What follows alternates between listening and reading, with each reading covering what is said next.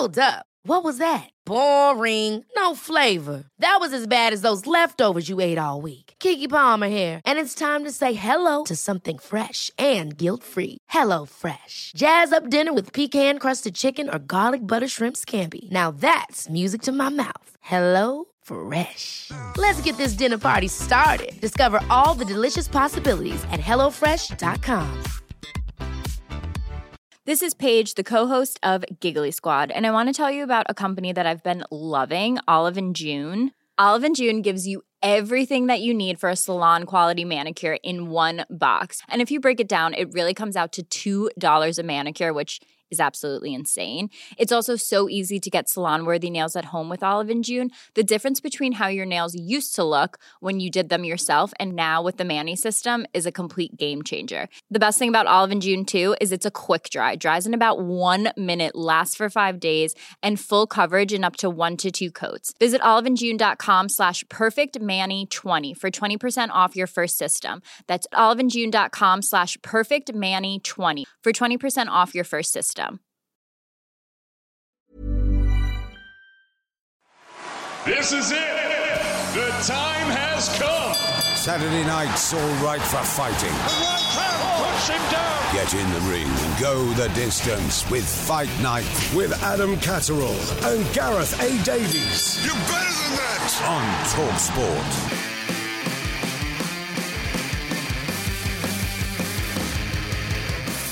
Welcome to the Fight Night podcast from Talksport. I'm Adam Catterall. Pleasure to be with you. Don't forget you can subscribe to this, therefore you never miss out on any of the content that we bring your way on a week by week basis. Just hit subscribe on iTunes or via the Talksport website if you need an Android feed. Now you might have seen a story circulating that boxing's on its way back, and it's on its way back to Eddie Hearn's back garden.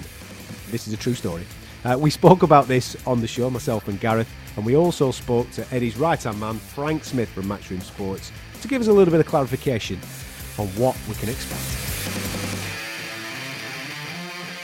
we've been looking at this as an opportunity sort of since everything, all of this started. And we, we mentioned about doing something in the office. It was more just a throwaway comment at the start, and then it's built up into this fight camp idea. So, you hmm. know, we're looking to start in July. It's all subject subject to the British Boxing Board of Control and the and the government guidelines as and when they come out. Um, and look, you know, we we're used to putting on big events, large scale events. You would think it would be a bit easier with no no crowd there, but there's going to be a lot of work to do, a lot of things to put in place to make this happen. But it's exciting, and um, you know, we we feel like we've worked hard and done a good job. Uh, you know, got boxing back to where it is collectively. You know, um, uh, you know, with the fighters we work with and Sky, etc. So we want to, uh, you know, we want to come back with a bang. We don't want to just come back with a boring, you know, little setup, little studio setup. We want to do something a bit different. And uh, these plans, these plans, you know, as people have seen, should show that. By, by working in one particular location over over several weeks, do you do you imagine that to be easier regarding the health and safety protocols that you would have to hit? Yeah, obviously having our own site and being able to create something, you know, with what we're doing here, we're building literally as as per our needs. So you know, every fighter will have their own personal dressing room. The venue will be cleaned down before you know every use. Um, we're looking to set everything up prior, uh, probably looking at three days before the first event starts. Everything will be set up, and then we're looking for it all to remain. You know, everything from the ring the canopy, the lights, the sound, everything that's in there will remain in place. So we're not going to have crews coming in and out, um, you know, putting things in, and you know, just we're trying to mitigate the risk as much as possible. We're we're hiring a hotel down the road, which we're going to have for a month. Um, yeah, so you know, it's it's going to be a tough test and a tough ask getting everything together, but it's something we're we're looking forward to putting together. And I think having, as you say, having our own location that we can really we're starting from scratch and can make it, you know, as safe as possible. That's the key for us. Frank, as, uh, as Adam and I were both saying in, in the first section of the show, it is very exciting and it's very audacious. This plan, I mean, it's very bold. Um, in terms of the logistics of, like you say, of having a hotel that presumably will be locked down and people will only be allowed in there if they're involved in the event, and no doubt you'll have a very um, strong testing process for everyone and so on. With, with the likes of um, say Sasha Povetkin, if that fight goes ahead with Dillian Whyte, Are you going to have to quarantine people like that for 14 days? Um, are you going to have to close off Mascalls Lane? Obviously, I've been there many times. It's a very narrow road, small road, and you'll get lots of rubberneckers wanting to come. Are you going to have to police the area around it so that because people are going to be so excited by this? You can literally look over the hedgerows, can't you? So, are you going to have to police all this as well?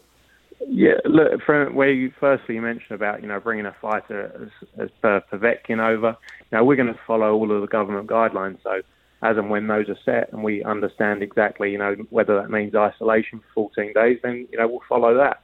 Um, but it's something we're working towards. We're lucky with where the site is; it's quite cut off, you know, so you can't mm. really.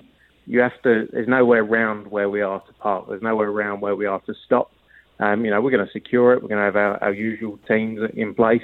Um, and, you know, we have, fortunately, have a lot of experience of putting together high level events all around the world now, you know, for, from 1,000 people to 90,000 people. So for us, that's sort of, you know, that's the, that's the norm for us. So it's going to be, uh, it's going to be, I'm sure there's going to be challenges, but, you know, we'll keep it very, very safe. And I think we're lucky in, as I say, in terms of where we are, that it's going to be able to keep it as secure as possible.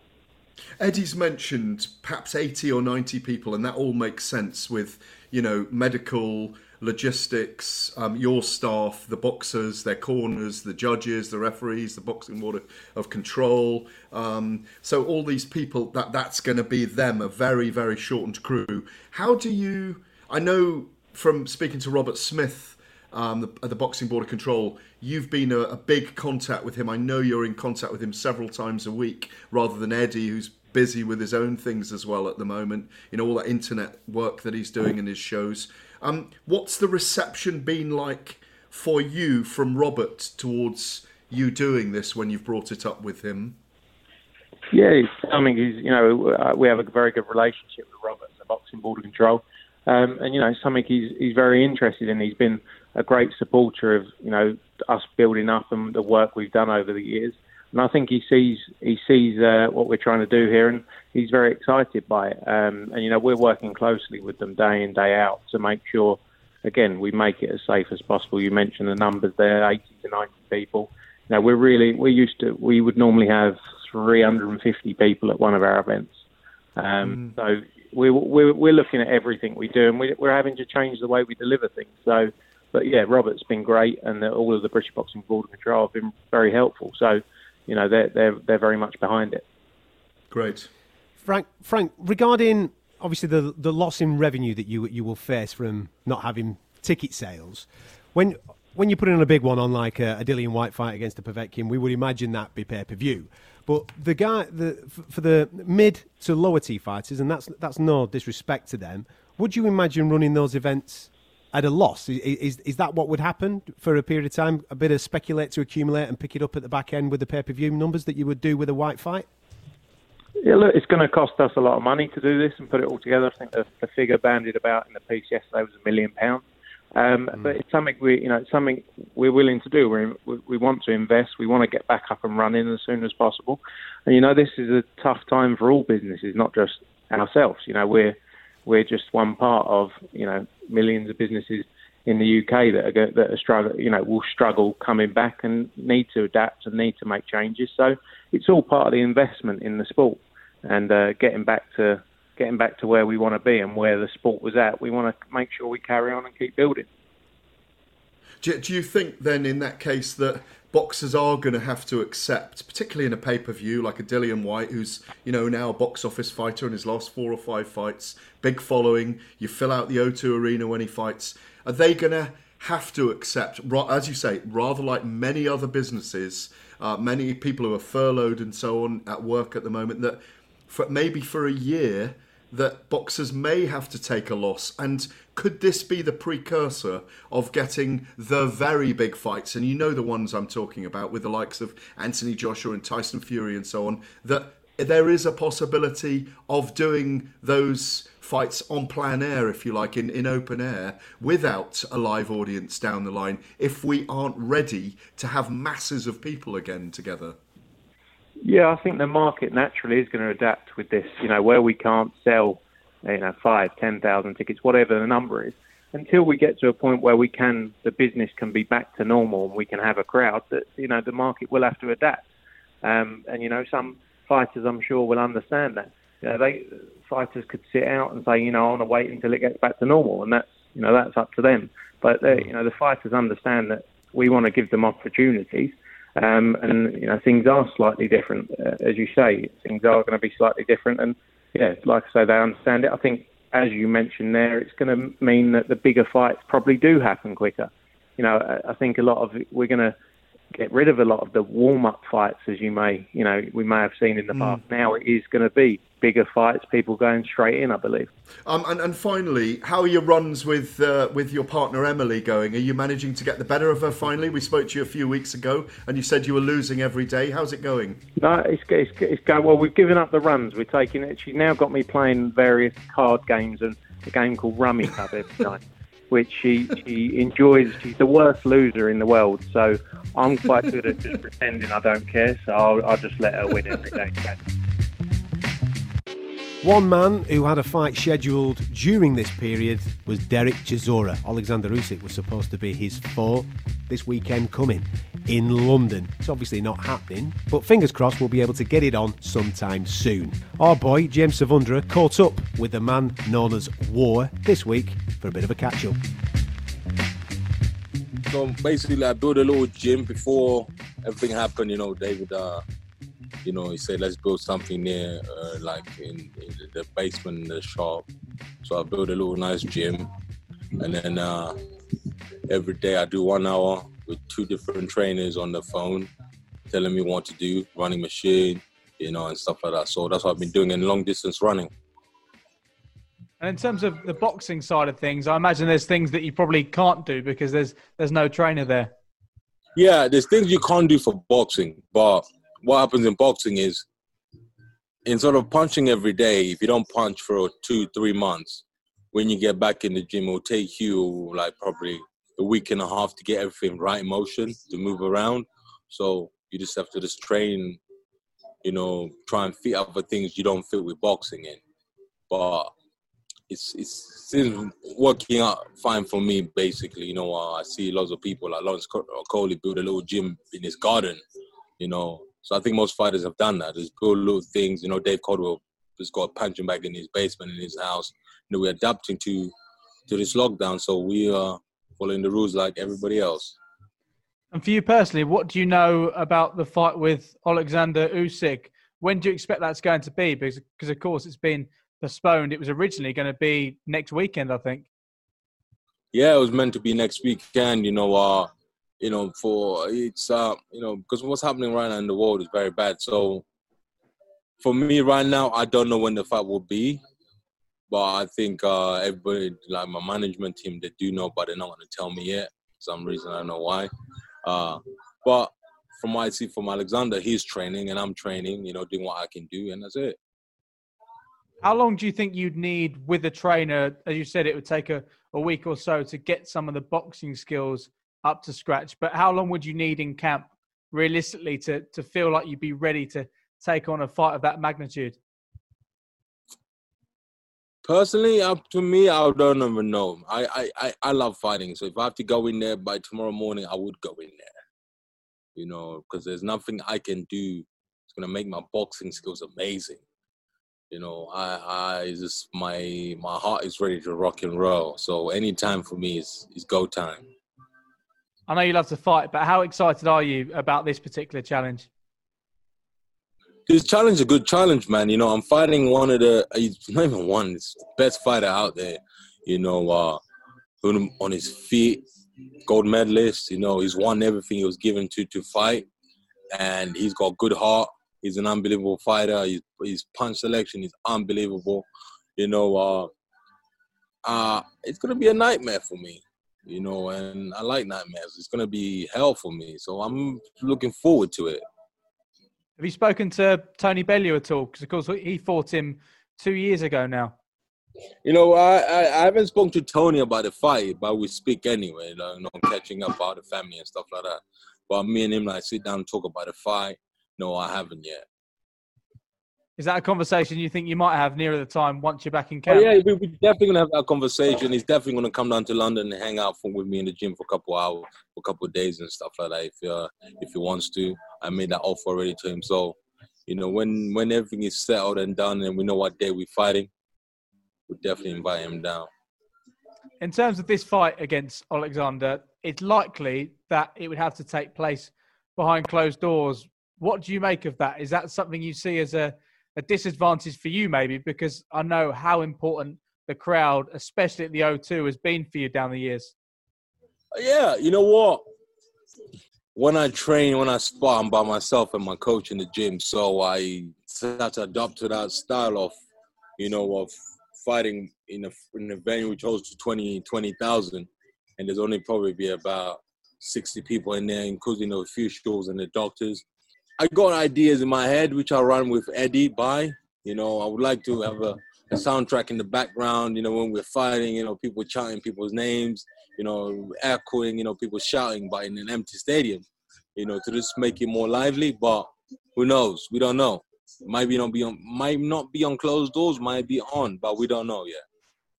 Can you give me a bit of insight into some of those ideas? It's something that's been raised in football as well, potentially fake crowd noise, putting up cardboard fat cutout of fans to make it feel like it's it's more of an No. event than it is.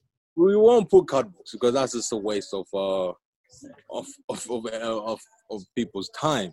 But energy wise, you probably put like speakers, you know, people shouting, you know, people booing, you know, the whole mixed crowd, you know, you know, just make it live because we did see UFC, and uh, when we saw UFC, uh, it was more like it was a bit it was a bit boring because the guy hit the guy and then it was a stoppage, and the only person who was screaming was the guy by himself.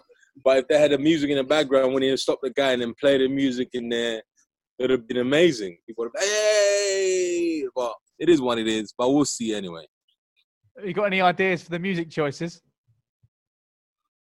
Bit of Rolling Stones, Guns N' Roses, um, the Eagles, you know, couple couple old school tracks, you know, fighting music. There's a few interesting articles about what may be possible and what's needed for fight behind closed doors, such as you'd need to have virtual press conferences, you'd need to have potentially remote judges. And the other thing I thought was quite interesting was the thought that boxers wouldn't be able to spit in their bucket. Is that something you, you think would be possible? Surely that's something that you need to be able to do. What is for man? A fighter is always gonna find somewhere to spit. If he can't spit in his back, he's definitely gonna spit on the floor. The, the sport we in, we we allow, we have to spit. You know, we got too much mucus going on in there. There might be blood in your mouth. You wanna spit out. You know, things like that has to happen in the sport. But I figure they will know what to do anyway. Or just bring how many fights are there, and just bring 20 buckets. You know, each fighter has to bring his own bucket and spit in his own bucket, and then after that they take his bucket away and stuff like that. And in terms of people have spoken about Fury potentially fighting AJ, is that a fight that we need to see in the UK and also a fight we'd need to see with fans?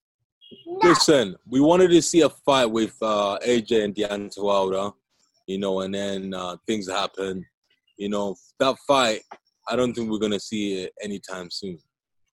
If you could pick out one fight from your career that you'd like to watch back in full, which one would it be? Uh, Takam fight was a good fight. You know, uh, I, I think my last fight when I lost when I was winning the fight, and I, I thought I was losing the fight badly with Dillian. So I went I went for a stoppage, and then I just went there with my chin hanging in the air, and I got clipped. Are you and Dillian now on, on good terms after the, the two fights you've had? Uh, don't- on good terms, yeah. We, we, we, we yeah. It's always hi, how are you, and that's it. You know, he came, he came to my dressing room last time. We spoke, you know, stuff like that. You know, I don't think, I don't think if he, if if there's another third one, I don't think you want to take it.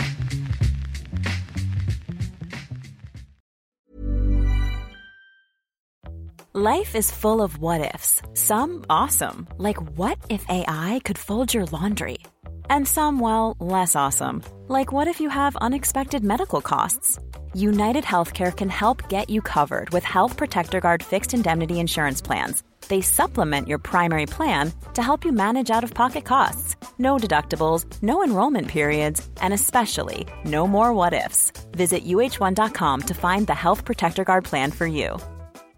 Cool fact a crocodile can't stick out its tongue. Also, you can get health insurance for a month or just under a year in some states. United Healthcare short term insurance plans, underwritten by Golden Rule Insurance Company, offer flexible, budget friendly coverage for you. Learn more at uh1.com.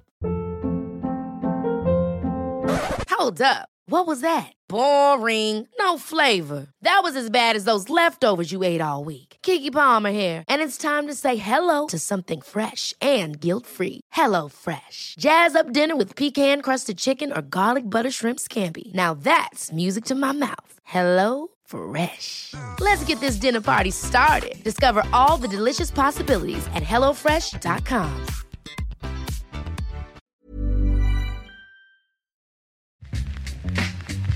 One man who's become a household name over the last couple of years is the White Rhino, Dave Allen.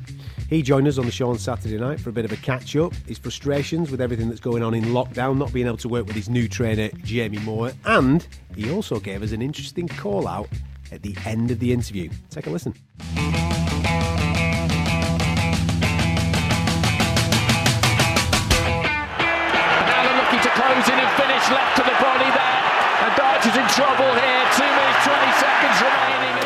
When Allen targets the body with a good shot like that. And down goes Brown. And he's in massive trouble here in the third. And I'm not sure he's going to make it. This could be Allen by knockout. He's celebrating already. David Over. does get the win of his life. Wow. I don't know if you saw this guy the other night. I know that we're obviously used to seeing him put the gloves on and get in the ring and do the business. Uh, but without the gloves on, he's pretty decent on the old dartboard, mate. I'd say sometimes there's a bit of a career change maybe coming his way. Isn't that right, Dave Allen? Hello, my friend. Yes, I uh, I won a PDC uh, ranking event earlier. Yes, so uh, yeah, it was pretty good to be honest. I say so myself. Mate, you smashed it. The uh, the Stars at Home uh, Darts Challenge. Obviously, this was all for charity. It was all for the NHS charities together. Uh, loads of uh, famous people and famous sports stars from uh, from other walks of life. Snooker players like Mark Selby, who you beat, by the way.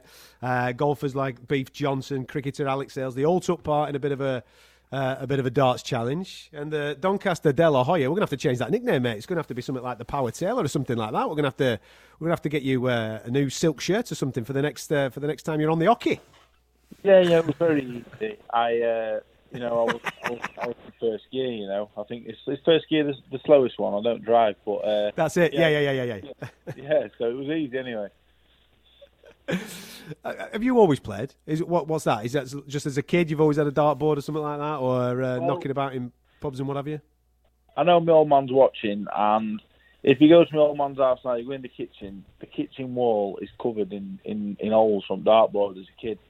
Uh, so, so yeah, uh, if you go there, you'd see I played a lot of darts over the years, and um, so yeah, I, I do play a bit, yeah, but uh, not not very much. But I must, I've just got, I'm just a natural, I guess.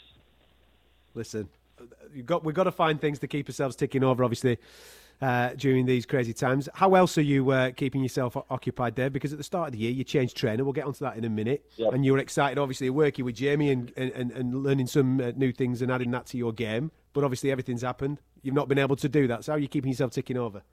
Well, I'm thinking about bringing the DVD out, you know, for keeping fit and losing weight. I'm, I'm looking all right at the minute. I've lost uh, about Nice. I've been training hard. You know. I went out to my sister. I was training hard. I've come back home now. I'm back to work uh, starting Monday. Back on a on a site. Uh, I fill buckets with sand and grano, and I put it in a mixer. Sometimes let me use the wheelbarrow as well. So uh, I'm excited to get back to the normal life, and uh, so yeah, I've been keeping fit, and, that, and now I'm getting back to work. I'm excited by it. Isn't that um? Isn't that called a professional hod carrier, Mister Allen? I'm not sure. I, I I just fill the buckets with sand and stuff. I I, I don't really know. I'm not really technical. I, I just I, I just I, I just do what I'm told really. Well, it's funny because we just mentioned Dylan Drapo's one and forty-three in his career. A journeyman is is hod carrying at the moment. We had a very serious discussion about small hall shows and proud journeyman fighters, and they're the guys who are going to probably be worst hit coming up because you're probably going to get a fight in Eddie Hearn's back garden, I imagine, in the next month or two. Yeah, the back garden looks lovely, doesn't it? I've never been there, but I saw a picture of it, and you know, I spoke to Eddie, and, and I think I think I'm very fortunate that I may get a slot in the back garden, and I've done some good fighting in back gardens, so I feel like it's, it's, kind of, it's kind of like home for me scrapping it in back gardens. So, uh, so no, I'm looking forward to it. You know, we've had we've had discussions. Obviously, I've joined MTK Global and Jamie Moore. You know, I'm hoping to hoping to fight. There's only, there's only a few fights that I'm that I'm interested in at this point in my in my career in my life. So if I get one of them fights, then it, it will system go. So it's just a case of waiting and see at the moment. Dave, talk to me about the decision to join uh, Jamie. He's got a great gym up there, obviously Carl Frampton and uh, and the likes up there. What what brought you towards him, mate? Well, Jamie, Jamie's a nice man. You know, I like Jamie. I've got to meet, got to spend time with him over the years in diff- different uh, situations. You know, at shows when I played Carl Frampton at table tennis. And I like him. First, first of all, I just, I just like the fella. Secondly, I'm a fan. He had a great fight with Macklin, great fight with Ryan Rhodes. He had some great fights, European champion, British champion. And and over the years, I've always thought he was a very good coach, you know, and he's got a gym full of fantastic fighters. Carl Frampton, Martin Murray, Rocky Field, and Chantelle Cameron, Jack Catterall, Danny Morrell, you know, the list goes on and on. So I, I, I just think, you know, it'd be nice to go somewhere I can be a tiny fish in a massive pond and you know, and, I, and every and every time, every anywhere I go in life, the gym, anywhere, I want I want to be the biggest fish in that pond. So I want to go there, and I, and I want to be the main man there. And I know it's going to take some doing, but it gives me something to look forward to. What's I've got two things for you, all right? I haven't asked it of the boxers for a little bit. Can I just take you back to that question about small hall shows and journeymen? They're really going to suffer in this time, Dave. Do you have any idea um, yourself how they're going to rescue those kind of shows in the next six to eight months? I think it's going to be very difficult. I think small hall shows, but I don't think they'll be back till 2021 because wow. I, I wouldn't be in a big rush to go into a big crowd of people. I'm not. I, I'm not going to be in a massive rush to pay to sit amongst loads of other people while what's going off is going off. So yeah. for me, small hall boxing isn't going to isn't going to be back till 2021. I think that's the very earliest. You know, it's going to be very difficult to sell out to sell a thousand, two thousand tickets Mm. And pe- people are very paranoid at the minute. Every time I leave my house, I've got I've got all neighbours, I've got all curtains twitching, thinking where's he going? Him. So it's Yeah. going to be very difficult, I think, to, to sell tickets to public events. Where Do are you have- you going when they're twitching Yeah. those curtains? Where am I going? I'm, I'm just Yeah. going out and about, you know, on my daily exercise and stuff. Nothing, nothing. You know me, Gareth. Nothing, nothing too exciting. Can you tell Do you us have what's in your fridge at the moment? I've got a pack of mints. Uh, I put a banana in there earlier. Um, some grapes, milk. One with one with blue top, one with green top. Um,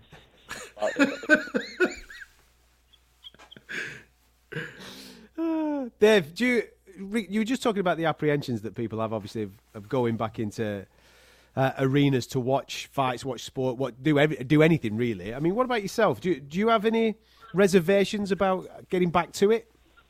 Uh, absolutely, absolutely not.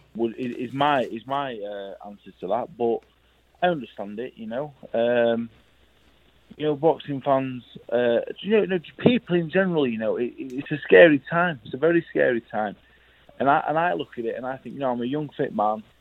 Um, and when you're 28, you think you take on the world. You know, I, I'm I'm not massively worrying for myself, but you know, you got your grandparents to think about, you got your parents to think about, and, and, and everyone else. It'd be very selfish for me just to say, "Come on, let's let, let's let's go go back and and watch live sport because it's good for me." So, um, yeah, I understand the apprehension. For me personally, you know, it's frustrating. Uh, I, I, you know, I've just signed MTK Global, working with Jamie Moore. I was ready to, you know, kick on and, you know, have, have my last track in my career, but you know, if that's on hold because of this, then and it's going to keep people safe, then then that's more important, I'm afraid. And what, and what are, are those conversations? Because when you sit down with your management company, you sit down with your new trainer. There's a goal. There's a go- there's, there's obviously uh, something at the end of the rainbow. So what is that for you? What what are you aiming at now? I I want David Price, to be honest. Wow. I want David Price. That that is the fight I want.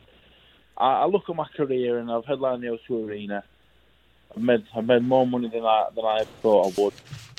You know, I beat a former world heavyweight champion. I've had some fantastic nights. I've done all the media stuff. I've done everything in a career you could really wish for. Yeah. So now I would love to win the British title. I would love that. That, that that's something you know, going back to when I was 16 years old, my first coach, Will Swindles, he's going to be British heavyweight champion. Going to be the British champion. It's the be all and end all.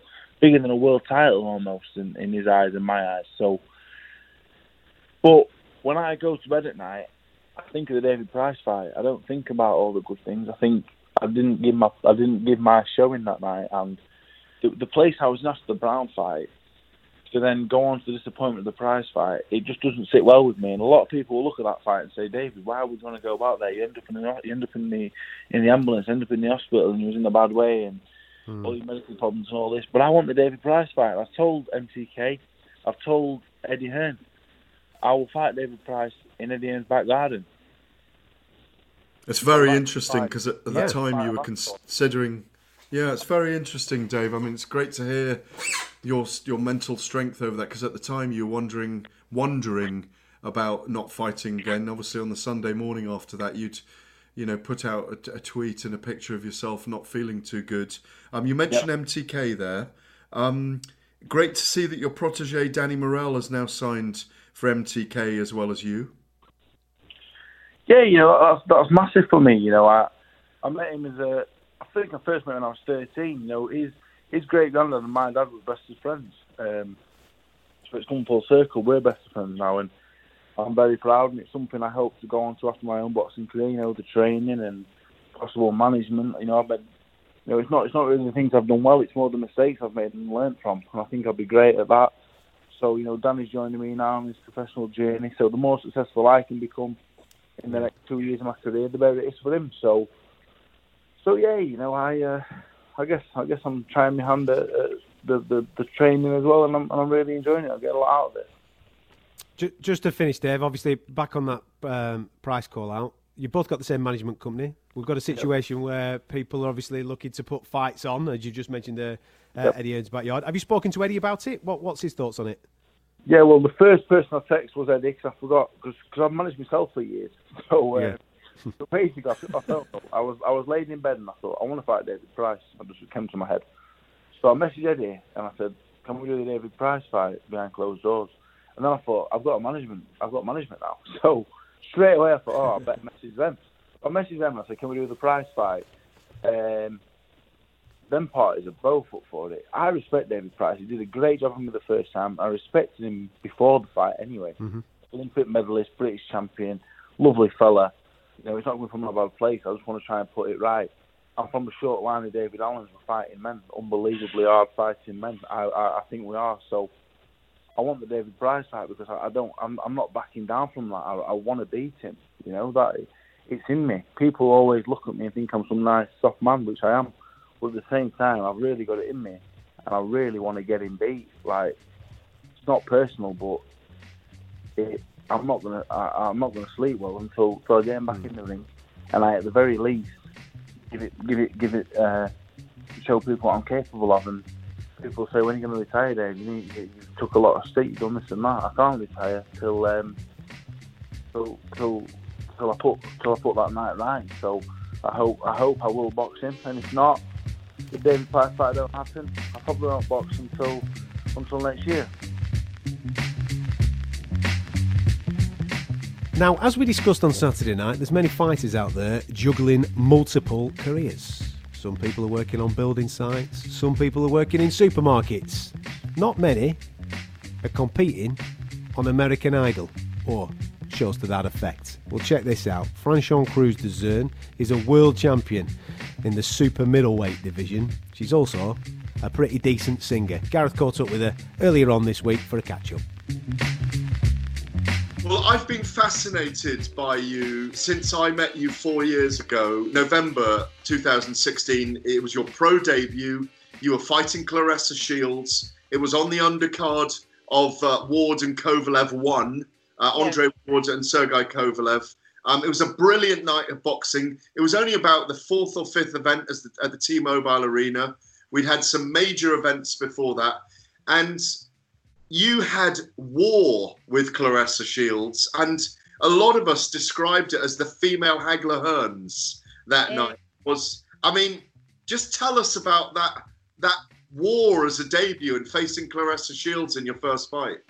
Yeah, so me and her have a, a rich history. We were we were out of town. We was in we were in Kazakhstan earlier, like a, like two or three months earlier at the World Championships. I medal, she won a gold, I won a bronze, and I was like, okay, you know, she's going to the Olympics. I want to keep fighting. I'm gonna go try for 2020, but out of the out of the blue, I get a phone call from her manager and was like, "Hey, would you go pro on the Kovalev HBO undercard?" And I'm sitting there on the couch with my husband because I hadn't started started training camp. It's probably about uh, two weeks before the the actual fight date, and I'm on the couch with my husband. I'm like, "Yo, they just asked me to go pro on like this huge stage." Yeah. So uh, I made a decision. I had to cut like a lot of weight and get myself in the best shape as possible.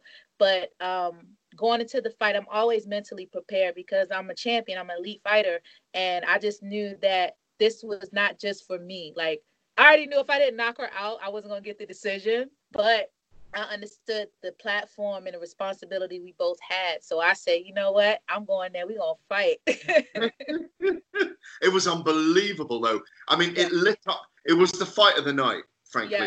And, and, and, and it lit up the arena. And people were out of their seats. People couldn't sit still. Dave Chappelle, the comedian Dave Chappelle, actually came up to me and was like, "That's one of the best fights I've seen. Like female men, that's one of the best fights." And I was like, "Oh my gosh!" I was just like, it was a great moment for me. Win, lose, or draw, it was like one of the best moments of my career.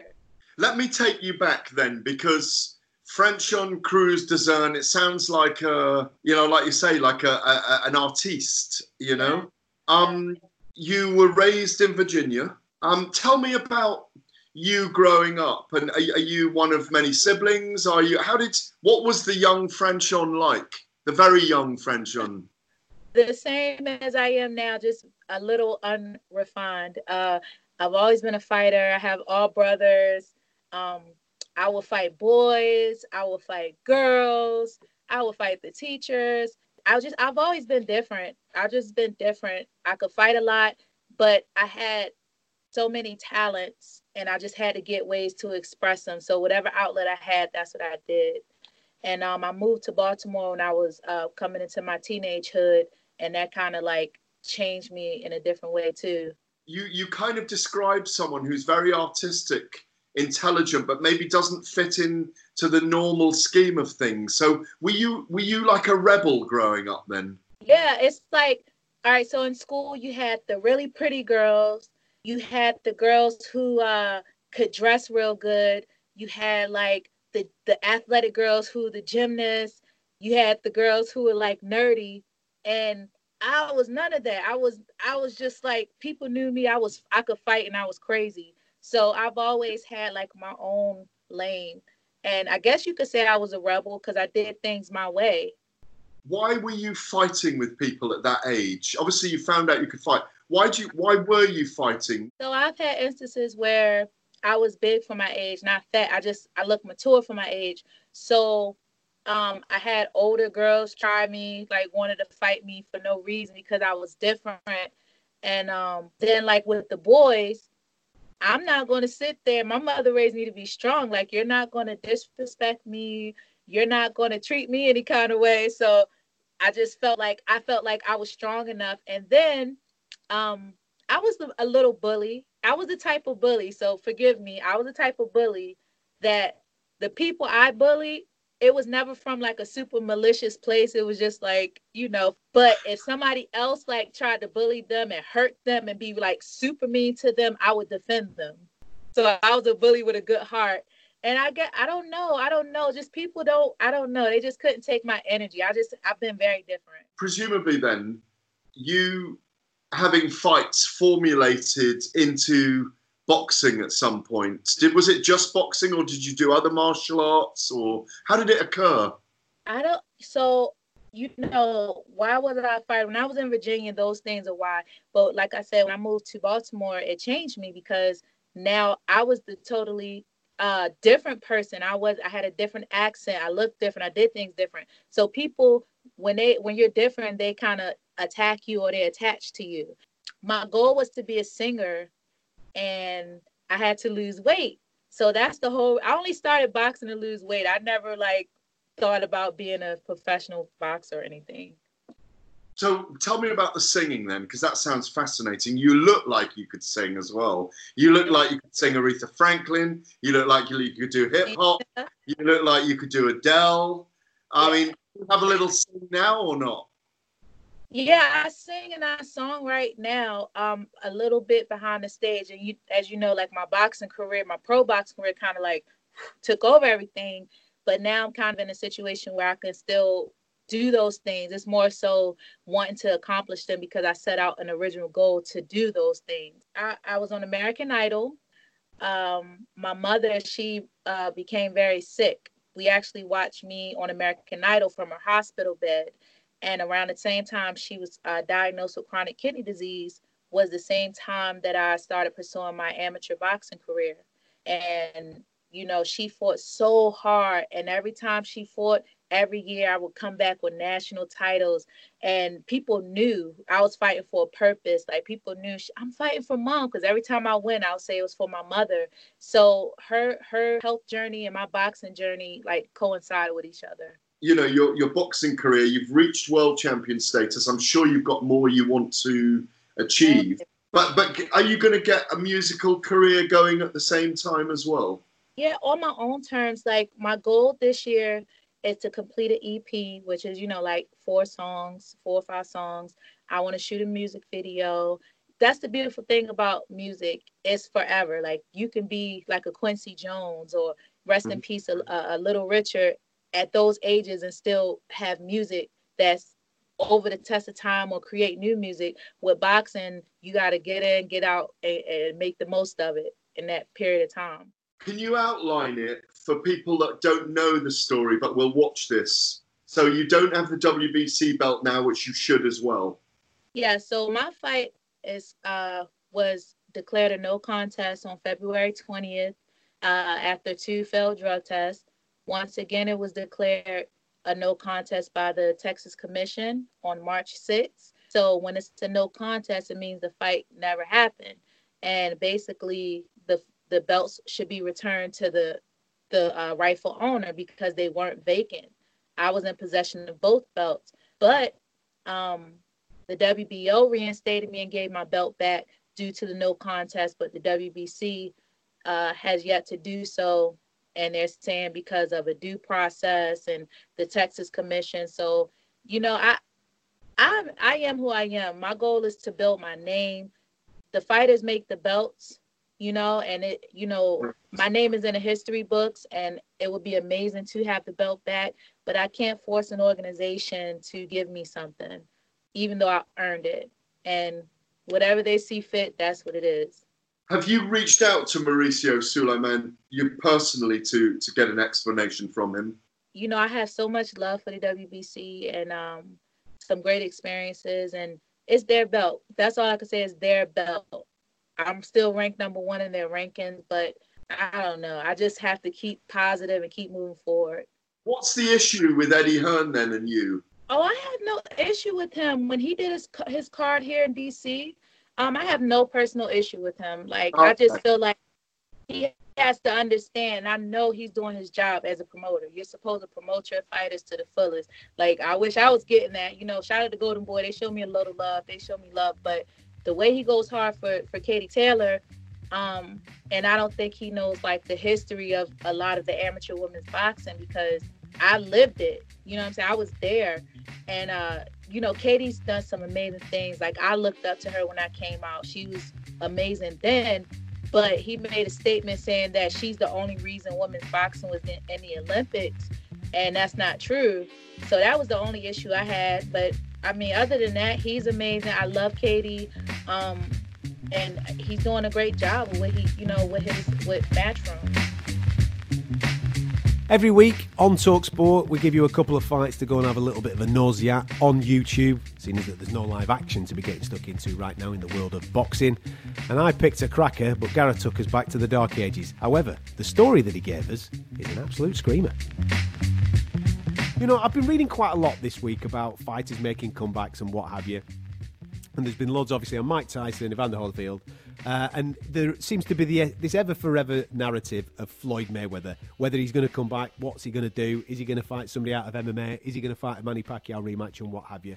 Uh, and obviously, you read lots of this on social media, and loads of people obviously have an opinion on how Floyd goes about winning his fights. He's undefeated, obviously, through his career, and I think he gets a lot of unfair shade. I think he's been a very, very clever fighter in the second half of his uh, career in order to market being undefeated and making himself a ton of cash. And he put in some wonderful defensive performances in that second half of his career. So, what I want to do tonight, Gareth, I want to point people back to the time when he was known as Pretty Boy Floyd. People, a lot of people listening yeah. to this, our younger audience, will know him as Floyd Money Mayweather. Well, before he was Money Mayweather, making gazillions, he was known as Pretty Boy Floyd. And this guy could knock people out, and he was sensational. He was ruthless. He still had that uh, fantastic defensive style, but he knew when to put his foot down and he knew when to take people out. And I want to point people in the direction of a fight that he had uh, in 2001, a 23 year old Floyd Mayweather mm. taking on Diego Corrales. Now, a lot of people obviously remember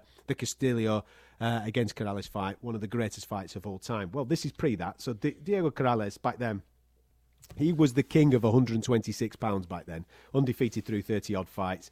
And Floyd Mayweather was, I think, the WBC uh, super featherweight champion, and that's what this fight was made at super featherweight. Corrales coming up, and it was billed as one of the big ones. This is going to be Floyd's biggest test. He's going to get it off uh. Corrales never been down uh, in his career up until that point, and these boys met, and Floyd Mayweather put on a masterclass, a one-sided beatdown. Take a listen to this.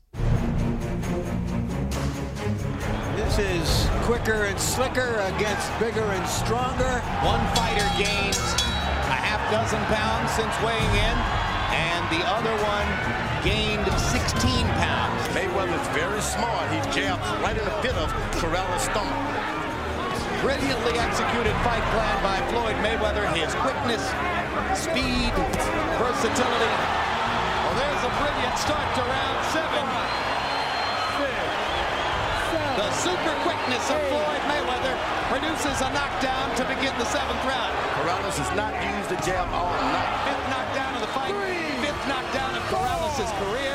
Five, Another mark of what a performance it's been. Ray Woods is up on the apron. That's going to be the end of the fight.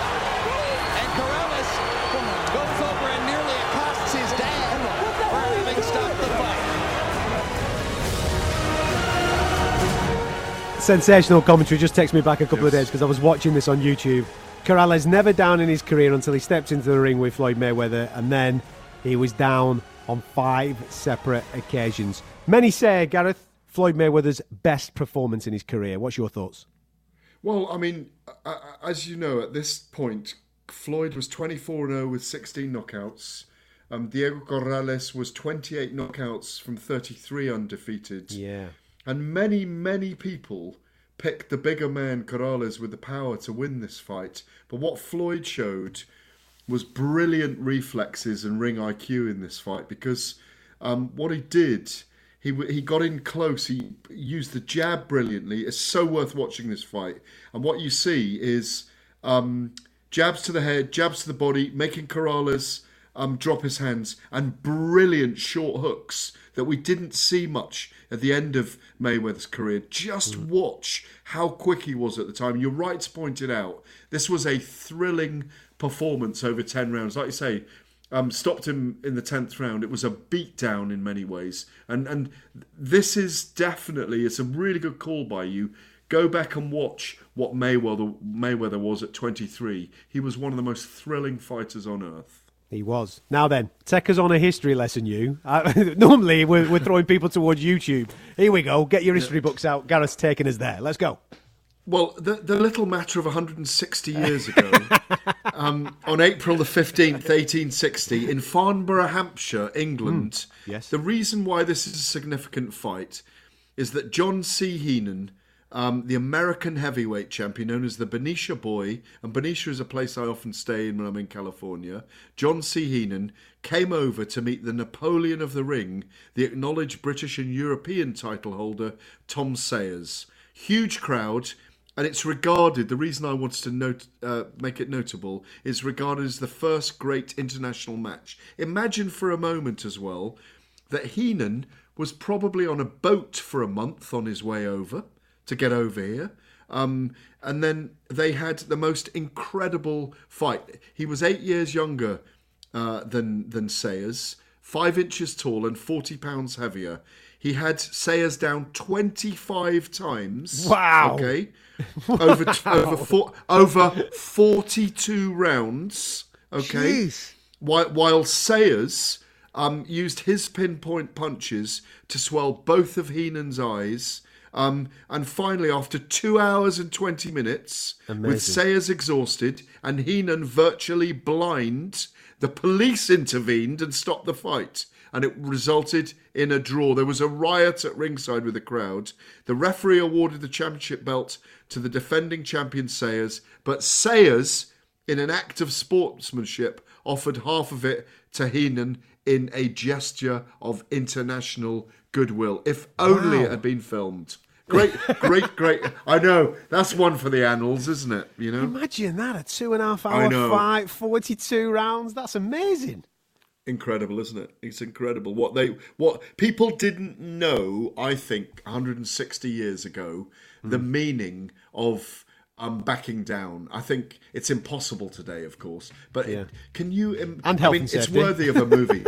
health and safety, yeah. It's worthy of a movie. That I No, absolutely. end up writing the script later on. You know? Get on it. Incredible. Get on that. Exactly that, my man. Now, you might be thinking, where's the Tony Bellew interview? We were on for 40 minutes talking about his career. Well, it was that good, we decided to give him his own podcast, and it is available on the same feed. All you've got to do is hit subscribe. So while you're on iTunes and you're checking out Fight Night, hit subscribe there, then you'll never miss out on any of our content. You can also get an Android feed via the TalkSport website. Make sure you come and join us live on the radio next week, 8 o'clock every single Saturday night. We'll be there, ready to rock and roll. And if you can't join us live, then don't forget we are available every Monday morning via the podcast. So hit subscribe. We'll catch you soon.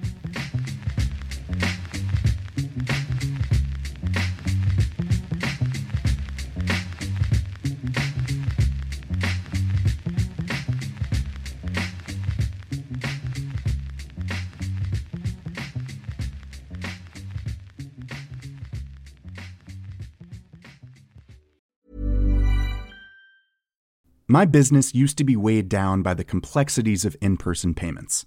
Then, Tap to Pay on iPhone and Stripe came along and changed everything. With Tap to Pay on iPhone and Stripe, I streamlined my payment process effortlessly. Now I can accept in person, contactless payments right from my iPhone. No extra hardware required. What's truly remarkable is how I can cater to all of my customers' payment preferences. Whether they're using cards, Apple Pay, or other digital wallets, Tap to Pay on iPhone and Stripe ensure a smooth checkout experience every time.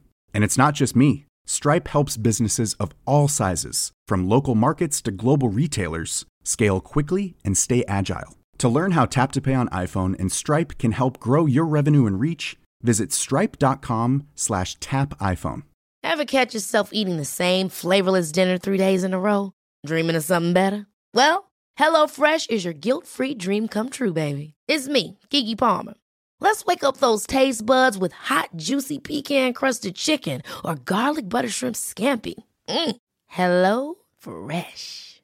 Stop dreaming of all the delicious possibilities and dig in at HelloFresh.com. Let's get this dinner party started.